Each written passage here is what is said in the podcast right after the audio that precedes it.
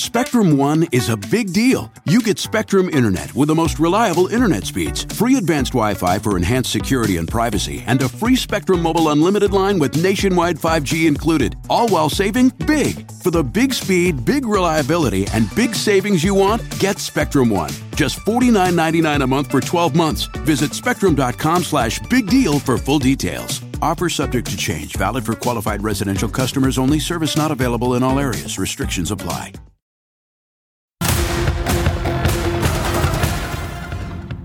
Tonight on the ReidOut. Love them or hate them, the Proud Boys aren't going anywhere. We're here to stay. Oh no, they're not going anywhere, former Proud Boys leader Enrique Tarrio said in an interview last year.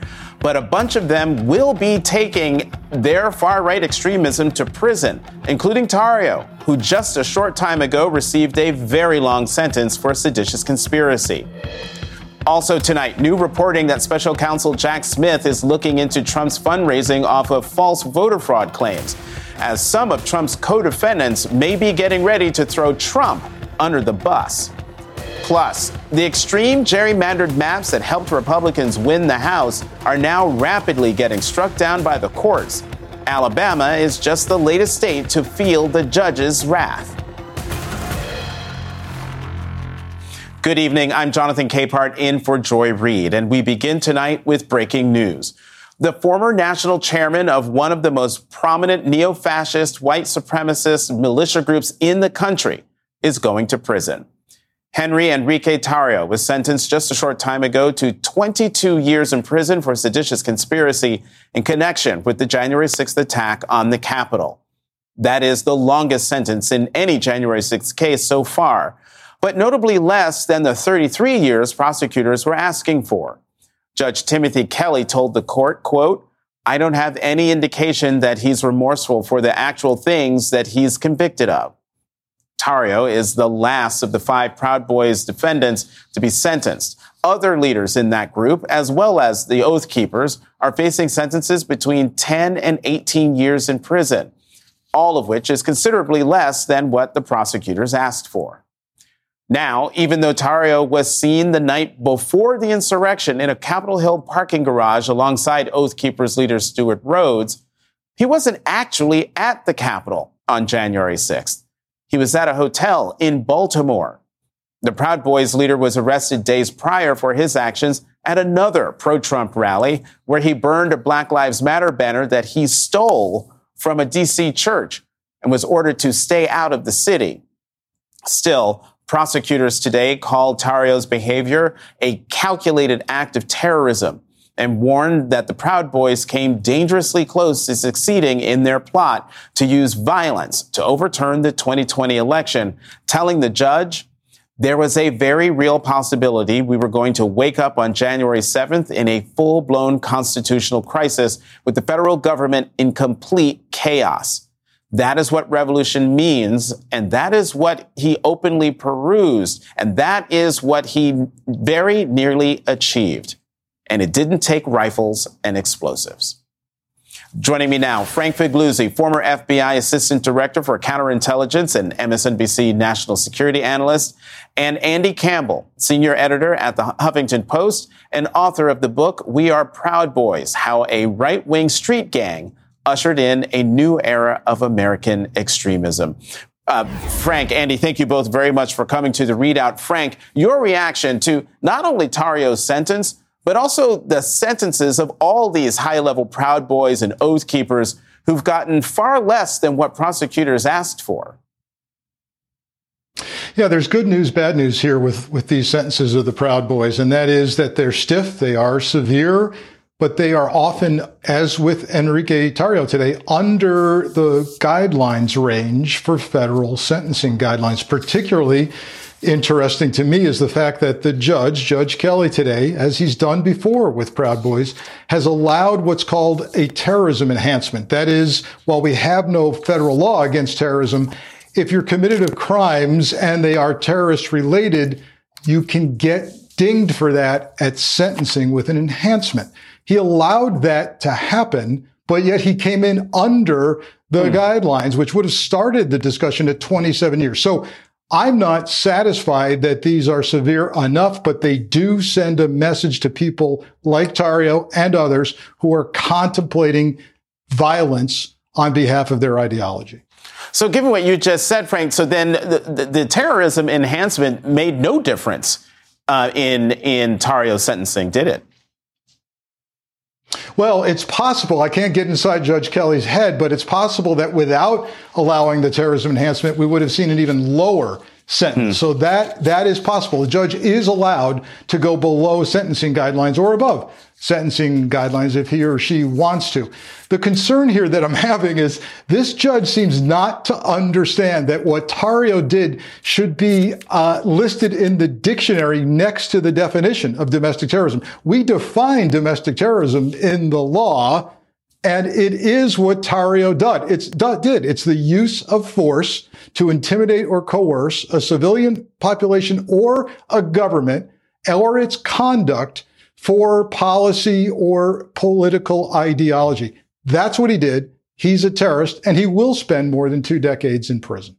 Well, well, sure, he'll spend more than two decades in prison. But uh, now I'm I'm sitting here, uh, you know, agreeing with you, Frank. Why why are they getting sentences that are less than what prosecutors are asking for, given what they're accused of doing, and also given what we watched live on television that fateful day? You know, I think what we're seeing very interestingly is this is similar issue to what law enforcement and the intelligence community was wrestling with in the days and weeks prior to January 6th. That is the seeming inability to see ourselves as a threat, particularly a terrorist threat, right? Our own American citizens. And now it seems to me this problem has now fallen on the bench, the federal bench that's also looking at this going, I don't know. I, nothing really blew up. I'm not sure. This doesn't look like a bombing to me. I, I don't get it. And they're not understanding the reality we're living in today, which is that the domestic terrorism problem is here to stay. We have an insurgency in this country that needs to be dealt with, and it does match the definition mm-hmm. of domestic terrorism. Mm-hmm. Andy, you quite literally wrote the book on the Proud Boys. Talk about who exactly Enrique Tarrio is, and where did this did his influence come from? Right. Enrique Tarrio uh, has been the Proud Boys chairman uh, since 2018 when their founder, Gavin McInnes, stepped down. He got involved in politics uh, uh around the same time uh, as Trump rose. Uh, in Miami Dade County, Florida. And it was there that he met people like Roger Stone, Trump's top confidant, um, and also members of the Proud Boys.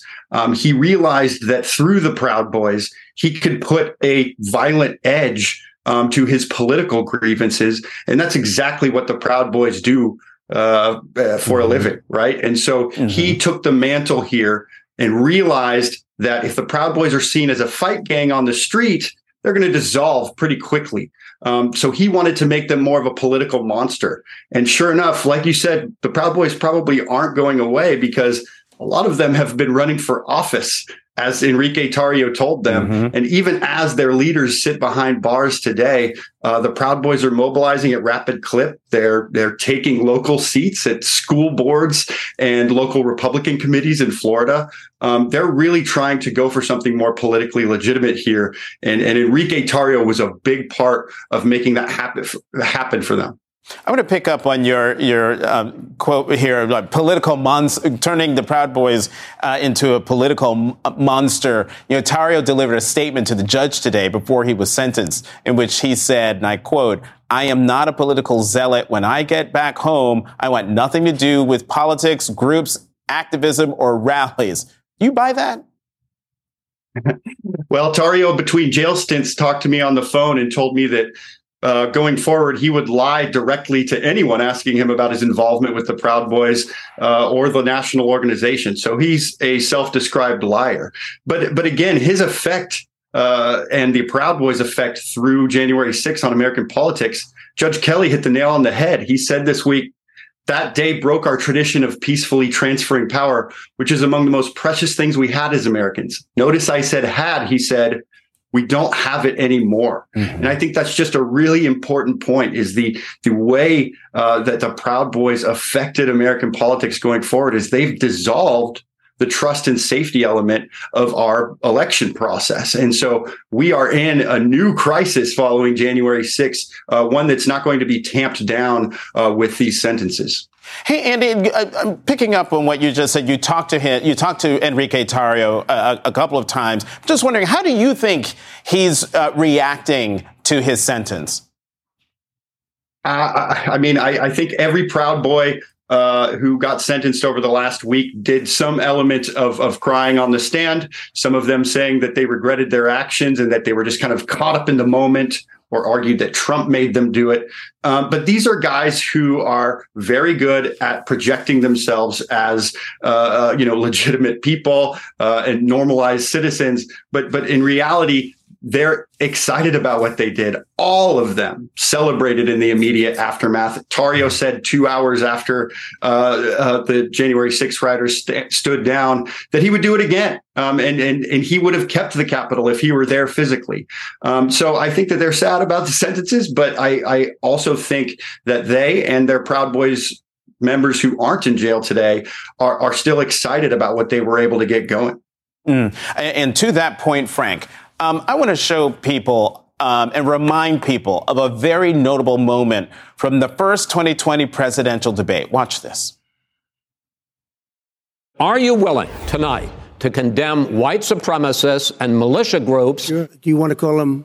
What do you want to call them? Give me a name. Give me a name. white name. Supremacists and white like me to condemn? White Proud supremacists boys. and right Proud Boys, stand back and stand by. And so, Frank, Two quick questions. How much do you think that message from the then president influenced the Proud Boys uh, to do what they did on January 6th? And, and do you think that um, the sentences that have been meted out to the to the Proud Boys will dissuade people from acting on what the then president said in 2020?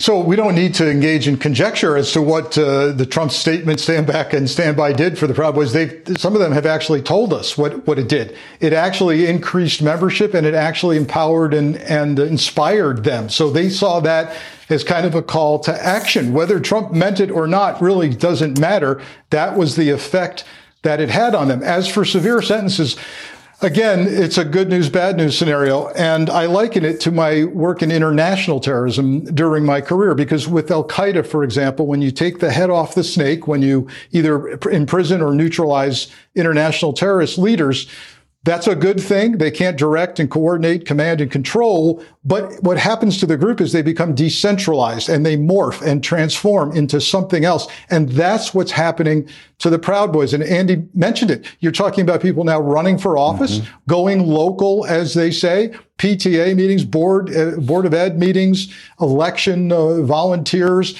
this is in a way almost worse because you don't necessarily know where to find them and they don't look like they're about to commit violence. But it could be even worse because what they're about to commit is an attempt to steal democracy away from Americans. That, that's the concern stealing democracy under the guise of law, uh, following the law. Frank Figliuzzi, Andy Campbell, thank you both very much for coming to the ReidOut. And up next on the ReidOut, Trump's White House chief of staff pleads not guilty to taking part in a plot to overturn election results in Georgia amid fresh signs that Trump's co-defendants are already starting to turn against him. The ReidOut continues after this. Today and every day, Planned Parenthood is committed to ensuring that everyone has the information and resources they need to make their own decisions about their bodies, including abortion care. Lawmakers who oppose abortion are attacking Planned Parenthood, which means affordable, high quality, basic health care for more than 2 million people is at stake. The right to control our bodies and get the health care we need has been stolen from us. And now, politicians in nearly every state have introduced bills that would block people from getting the sexual and reproductive care they need. Planned Parenthood believes everyone deserves health care. It's a human right. That's why they fight every day to push for common sense policies that protect our right to control our own bodies and against policies that interfere with decisions between patients and their doctor. Planned Parenthood needs your support now more than ever. With supporters like you, we can reclaim our rights and protect and expand access to abortion care. Visit plannedparenthood.org/future. That's plannedparenthood.org/future. Donald Trump and his 18 co-defendants in the Georgia election interference case were scheduled to be arraigned tomorrow in a Fulton County courtroom. But all of them have now waived that right and have entered pleas of not guilty. And while all of them have followed Trump's lead in waiving their court appearance, it does not appear that all of them are showing their unwavering support for him. Politico reports that some have already begun placing the blame at the feet of the twice impeached four times indicted on 91 counts former president, including three of the Georgia fake electors, Shawn Still, Kathleen Latham, and David Shafer, who have asserted in court documents that their actions were all taken at Trump's direction. And the former and Trump's former White House chief of staff, Mark Meadows, used his hearing last week to downplay his role, including in the infamous phone call with Georgia Secretary of State Brad Raffensperger, especially compared to Trump's role. Meadows' lawyer pointed to his client's limited speaking role on the call and in court asked Raffensperger, quote, he didn't make a request that you change the vote totals, Mr. Meadows himself. Correct, Raffensperger uh, replied. And in pure Trump fashion, the famed grifter is continuing to fundraise not only on his mugshot, but also on the fact that he isn't even appearing at tomorrow's arraignment, all while continuing his attacks on Fulton County District Attorney Fani Willis. Joining me now, former U.S. Attorney Barbara McQuade, professor at the University of Michigan Law School and MSNBC legal analyst, and Tia Mitchell, Washington correspondent for the Atlanta Journal Constitution. Thank you both very much for coming to the ReidOut. Uh, Barb, let me start with you. How likely is it that we will see more of the co-defendants point the blame at Trump? I think we're going to see quite a bit of this, Jonathan. I mean, at its milder end, we'll see things like I was acting at the direction of the former president. I was just following orders. My job is to do what he asks me to do. I think, though, those defenses are likely to fail because uh, following an illegal order is itself illegal. But one other point to remember is in addition to the 18 co defendants in the Georgia indictment, there are 30 unindicted co conspirators. Those are people already signed up to cooperate against Donald Trump. So, uh, so often we see that cooperators, as the trial date near trial date nears, increase in numbers. So, among those 19 people on the uh, the defendant list, I think we can see a paring down of that number as more agree to cooperate and cut themselves a deal to get lenience in their sentencing. Mm-hmm. You know, tomorrow, Barb, Judge McAfee will hold a, a hearing to consider the motions by uh, Chesebro and, and Sidney Powell to sever their trials from the other co-defendants. Legally, could the judge say to everybody, whether they've asked for a speedy trial or not, or a severance or not, you're all going to trial in October? He could in theory, but I think it's unlikely. And that's because he wants to make sure that the defendants all get due process. And I think the request to have additional time to prepare for trial seems reasonable. October strikes me as quite quick. Uh, a defendant has a right to a speedy trial, but is not required to have a speedy trial. They are entitled to sufficient time to get their defense together. Now, the government, of course, also has a right to a speedy trial. So a judge has to sort of balance those interests. So it seems more likely that the likely outcome is to sever the cases, allow those who want that speedy trial to go to trial in October, and then for the others to set another trial date, maybe see how this list gets pared down based on guilty pleas, and set a trial date that's a little more reasonable for the remaining defendants. So, so Tia, as we all know, of uh, Fulton County DA Fani Willis, she brought a RICO charge. That's why all 19 of these folks are jammed in into this one case. But if if judges grant the grant the motions to like, sever these cases, is the DA prepared to try not one big case, but say three, four, or 17 individual cases? I think if we were to ask DA Willis if she had to do it all separately, could she? I think she would say yes. Um, you know, she's said all along that she's taken this very seriously and has really tried to be as thorough as possible, as deliberate as possible that being said, that would not be her wish. That would not be her preference. I think um, I think she probably knows at this point, especially with those who've asked for speedy trials, that she won't be able to prosecute all 19 together. Maybe she knew that all along. Um, and I think they're prepared for perhaps going in groups. Um, but if they decide to do them all individually, that would become very cumbersome just from a logistics standpoint. But I think she would ha- she would be prepared to roll with whatever mm-hmm. came her way. Mm-hmm. You know, Barb, today, uh, was, you know, Ken Chesebro this afternoon, um, he filed a motion to dismiss the indictment against him completely and saying any illegal actions he may have taken would be a violation of federal law, not state law under the supremacy clause. supremacy clause, the charges against him are invalid. I- am no lawyer, but that seems like a Hail Mary pass. I mean, th- th- your thoughts on this? Is that even going to stand up?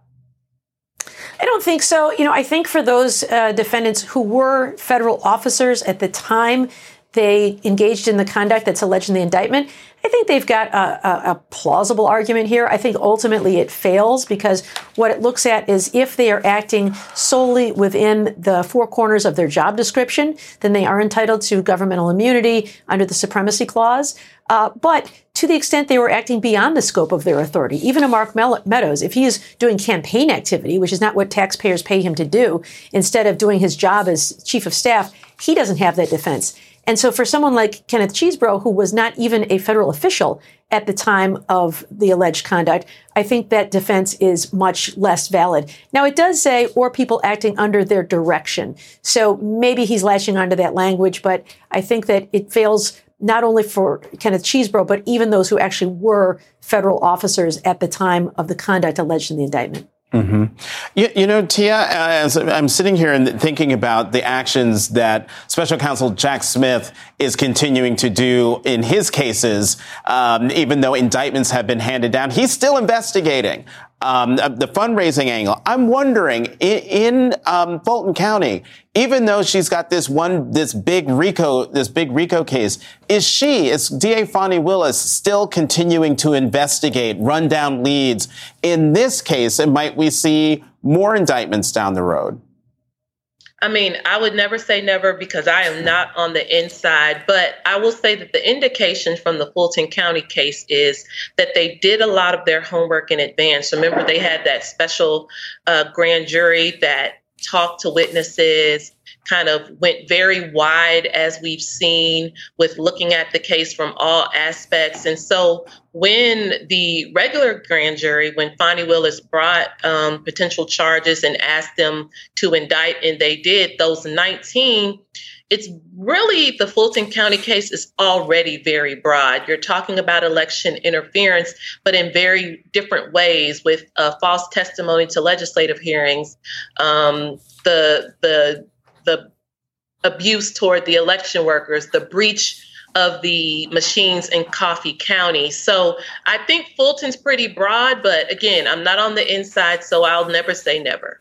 Mm-hmm. And Barb, one more quick question to you. You know, jury selection in the trial of former White House aide Peter Navarro for refusing to testify to the House January 6 hearings started today. And Navarro claims Trump authorized him to ignore a subpoena from Congress. And the New York Times writes, writes describing Mr. Navarro's defense as quote, pretty weak sauce, Judge Mehta emphasized that he had presented no written communications or even a smoke signal that would bolster his contention. I still don't know what the president said, Judge Mehta said. I don't have any words from the former president. I don't think anyone would disagree that we wish there was more here from, from President Trump. Uh, Mr. Navarro's lawyer, Stanley Woodward Jr., replied. Now, given Navarro is prepared to face prison for Trump, and Trump is nowhere to be seen helping Navarro, what do you think Trump's other co-defendants should take from this case?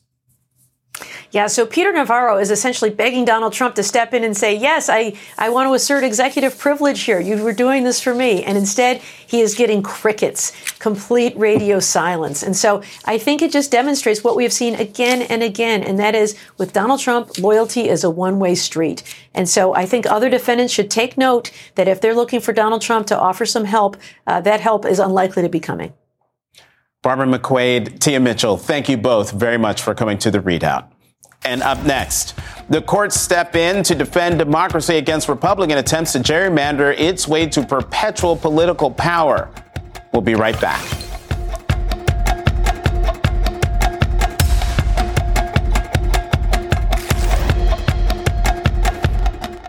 Top Thrill 2 is like no other course. Two 420 foot vertical speedways, three launches. All right, let's talk strategy. Copy that, driver. Go for maximum acceleration off the start. Measure that. You've got a short straightaway to push from 0 to 74 on the first vertical speedway. And what about the rollback? Rollback will set you up for an explosive reverse climb 420 feet in the sky so you reach 0 G's in total weightlessness. 420 feet of straight up speed. Let's get it. Top Thrill 2, the world's tallest and fastest triple launch strata coaster. Get your tickets at cedarpoint.com.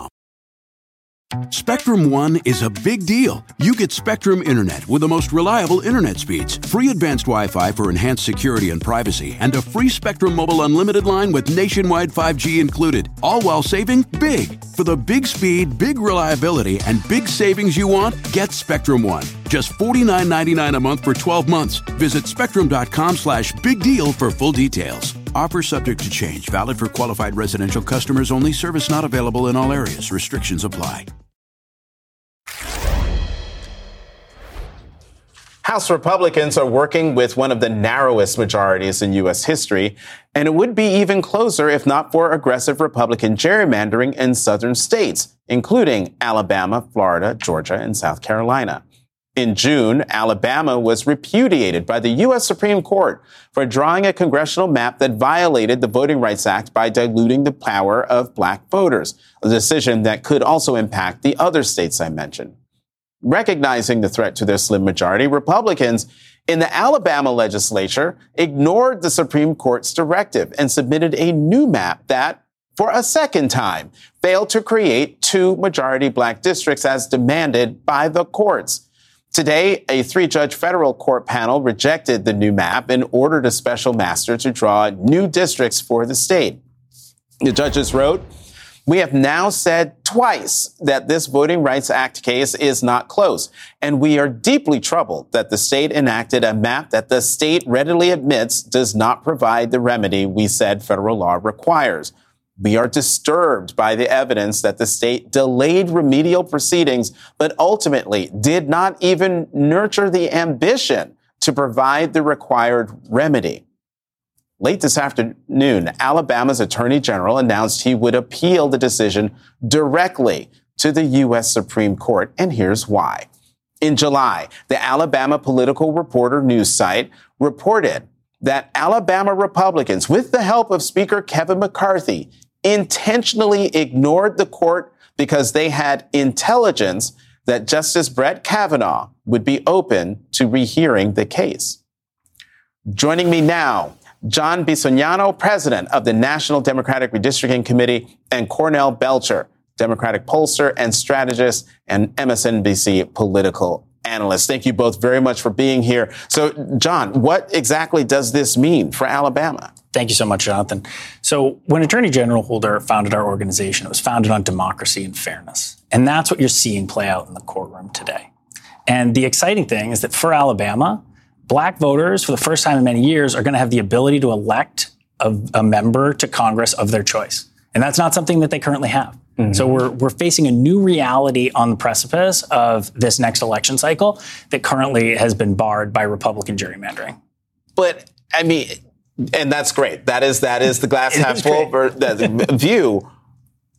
But the Supreme Court told them, "Don't do this. Go back and do it again," and they said no. I mean, you guys, your whole job is to anticipate these sorts of things. Is that something you anticipated? That's right. And I think the reality of what you're asking is that we do find ourselves in a era of perpetual redistricting. It's many people think of redistricting in cycles or 10 year cycles after the census. It happens shortly thereafter. And we're currently facing a reality where changes are happening very, very quickly and frequently. And our cases are not going to stop because Republicans continually block fairness. Mm-hmm. And you know, Cornell. I mean, I I get stuck on this point that the Supreme Court said Alabama do this, and Alabama said uh, this is 1960. this is 1960 calling. We're not going to listen to you. Well, you know, this story connects to the story that you were just covering, right? There is a lawlessness and a I don't give a darn about the rule of law that is permeating through through particularly the, the, Republican Party right now, and and a, in a in a way that that you can clearly see they don't care actually what the courts say, right? They're, they're you're going to have to make them enfranchise African Americans, but it's also look, Jonathan, it is is a story as as as old as the South right? I mean, my, my father used to say, uh, as a Southerner, you know, blacks and whites could always figure out ways to get along. In the South, blacks just couldn't have power. And the moments that blacks want to have power, that dynamic, that dynamic begins to change right now. So, you know, this has been a defining issue for the for you know, I would argue in American history since World War II, where African Americans and people of color trying to fight to get enfranchised, trying to fight to have political power, and those playing tribal politics trying to block them from getting political power. Fight for political power that is guaranteed to them by the U.S. Constitu- Constitution. Um, how quickly, John, will we see say these Alabama maps and um, maps in other states. Um, I'm trying to I, Louisiana, yes, Louisiana, Louisiana Florida, Florida Georgia. Georgia. How soon will they be in place in time for the 2024 presidential election? Yeah, we do anticipate that relief, and it's critical that we get it because, again, as you noted previously, these are constitutional realities. I mean, we tell our kids when they go to school that they live in a democracy that is that values the vote, and right now in Alabama, there are individuals that their vote doesn't count. And so ensuring that is critical. So I, I read from this this this story um, in the Alabama the Alabama Reporter where um, you know it's this strategy. They've got this intelligence that you know Justice Brett Kavanaugh wants to reconsider this uh, reconsider this case um, that they were ignoring because the whole goal is to invalidate Section 2 of the Voting Rights Act, which would completely just, it would no longer be in existence. And what's interesting here is, as, as they write, um, it is a plan concocted by DC based attorneys and championed by Alabama Attorney General Steve Marshall, the same person who today is filing to get this Alabama case directly to the U.S. Supreme Court.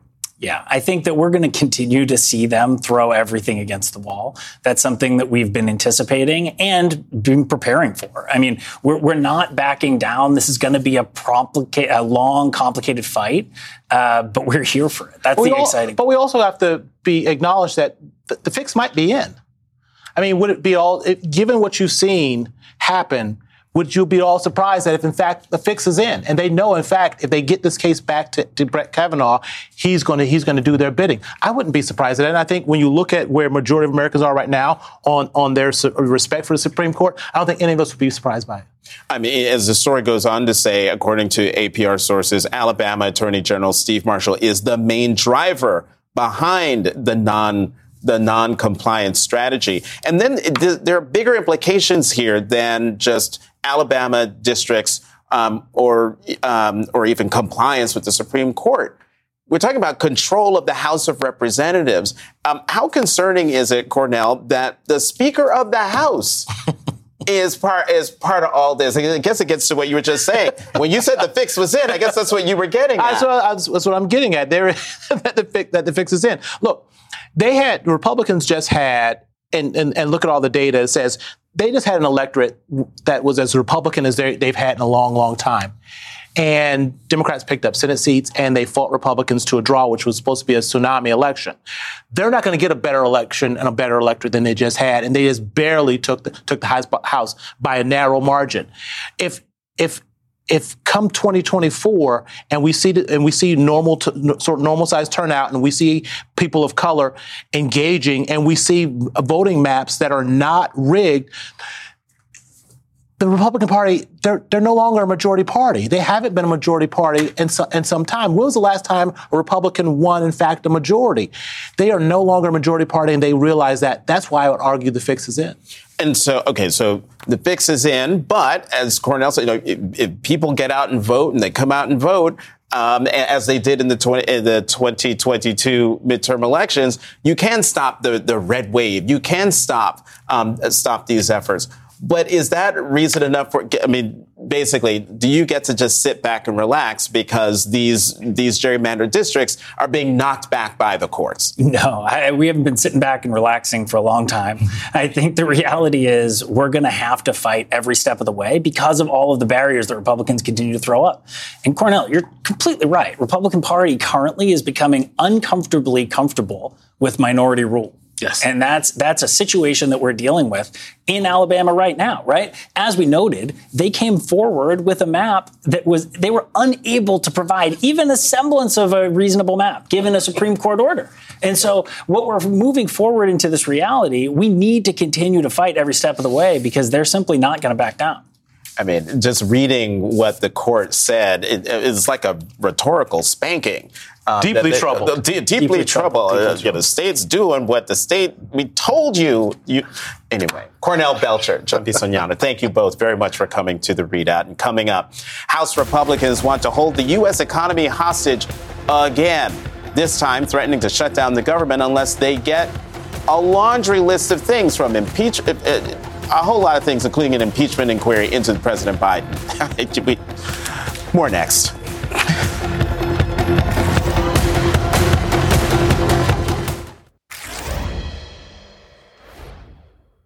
The U.S. Senate returned to work today for a potentially chaotic September. The most important agenda item is funding the government to avert a government shutdown. But Republicans are instead focusing on launching an impeachment inquiry into President Biden. The Republican controlled House isn't back until next week, giving them just 11 working days before the end of the fiscal year on September 30th. Congresswoman Marjorie Taylor Greene says she won't support any government funding measure until the House votes to formally begin a Biden impeachment inquiry. And now she's playing the victim after the White House condemned her threat, warning Republicans not to let the quote, hardcore fringe of their party force a shutdown.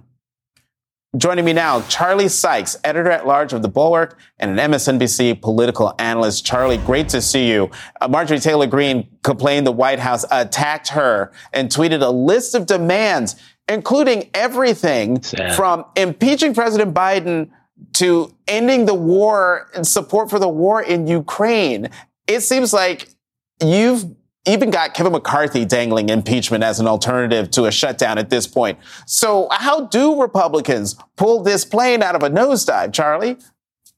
Um, you ask that as if they want to pull the plane out of the nosedive. I well, mean, this is uh, deeply unserious from a governing pers- pers- uh, perspective. But what she's asking for is not a negotiation. She's asking for ransom because she has a hostage. And the hostage, of course, is Kevin McCarthy. And Kevin McCarthy um, will give her everything that he feels he has to. But um, we are now in the theater of the absurd, tying a government shutdown to the impeachment of Joe Biden. Of course, these are these are not the same things, and serious grown-up members of Congress would would un, would understand all of this. But um, in many ways, this is kind of a gift to the White House uh, because uh, they they could not ask for a better foil than Marjorie Taylor Greene. Well, well, that's true. And among the other things that she's asking for is, you know, defunding special counsel Jack Smith's office, uh, among a few other things. So, you know, Unlikely. Charlie's right. Um, there are some Republicans who are against the idea of impeachment. Um, some have noted there's no evidence, and others called it, quote, impeachment theater and a distraction from real issues. So, can can this backfire on McCarthy inside his caucus? Well, of course. I mean, just think of the conversation we're having right now, where he's being held hostage by somebody who is demanding all of these things that, that are on their face absolutely absurd.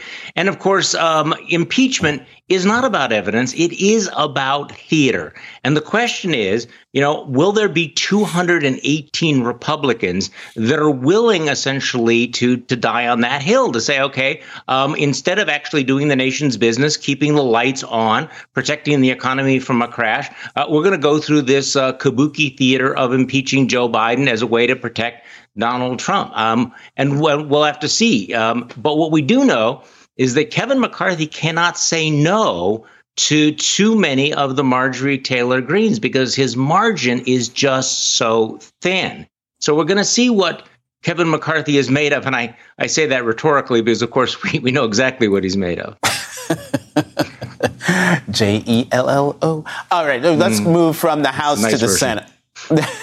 Let's move from the House to the Senate, Charlie. The secretaries of the Army, Navy, and, and the Air Force warned Alabama Senator Tommy Tuberville to stop his block on military promotions in a new uh, op-ed for the Washington Post, writing, it is putting our national security at risk. Each of us has seen the stress this hold is inflicting up and down the chain of command. There's a domino effect, upending the lives of our more junior officers too.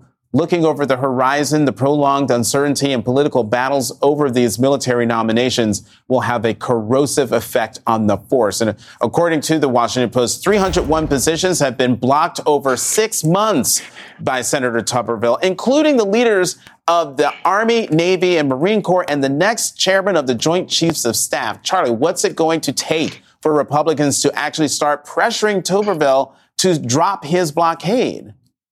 Well, this is stunning because it is so outrageous. If a, if a Democratic senator was doing this to our armed forces, endangering our national security in this way, um, you would have the entire Republican Party with its hair on fire. Um, and it is amazing to me that Mitch McConnell is letting Tommy Tuberville hold um, uh, hold the U.S. military hostage this way. I'm also somewhat puzzled, and I haven't gotten a good answer uh, to this, uh, why uh, the Democratic majority just does not uh, hold up or down votes on these nominations nominations. But there's no question about it. I mean, that op ed piece is truly remarkable because these are not political appointees. These are the leaders of our armed force, and they are um, making an appeal to a political party that used to be or used to claim that it was the party of national security that had the back of the U.S. military. And this is just another data point of how far the Republican Party has gone from um, its roots, and, and not not just the roots from the Reagan years, but just a few years ago. Absolutely inconceivable mm-hmm. imagining a Republican Party, you know, of the Republican Party of John McCain, for example, tolerating this kind of behavior. I mean, it truly is stunning. But you know, one person you didn't mention in all this. Senate Minority Leader Mitch McConnell, the Republican leader mm-hmm. in the Senate. Where is he? Yeah. This is an excellent question. Uh, Mitch McConnell um, is a very, very powerful leader, uh, and he knows how to keep people in line. This is a huge embarrassment, um, not only to his caucus, but uh, it is an issue of putting country before some, you know, petulant political prank like this. Um, and uh, I, again, I don't know the answer to that question. Um, there ought to be a lot more focus on Mitch McConnell. Why are you allowing your caucus, a member of the Republican minority, to be able to hold the, the, the military uh, down in this particular way? It's extraordinary. It really is. It is. Ex- you know, Mitch McConnell says he doesn't support the hold, so the question remains why won't he stop it? Charlie Sykes, yeah. thank you, as always. We'll be right back. When will enough be enough? When will we elect leaders with the courage to stand up for us? Instead of a bunch of bullies and cowards who only do what their party says. When it's bullshit, I call it bullshit. What I do is fight for justice for real people because that's what Tennessee deserves. I'm not afraid to stand up to anyone when it comes to doing what's right for Tennessee, especially Marsha Blackburn and that's why I'm running for Senate. That was Tennessee State Representative Gloria Johnson announcing her bid for a United States Senate. If nominated, the Democrat would face Republican Senator Marsha Blackburn, who's running for a second six year term in next year's general election. Johnson is one of the Tennessee three who protested in the state capitol for gun reform this April, but wasn't expelled like her two black colleagues. Jahan Jones writes much more about Johnson's run in our ReidOut blog. If she wants to become the first Democratic senator in Tennessee since Al Gore, she'll need to energize Democrats like never before. Read about that and more at msnbc.com slash ReidOut blog. And that's tonight's ReidOut.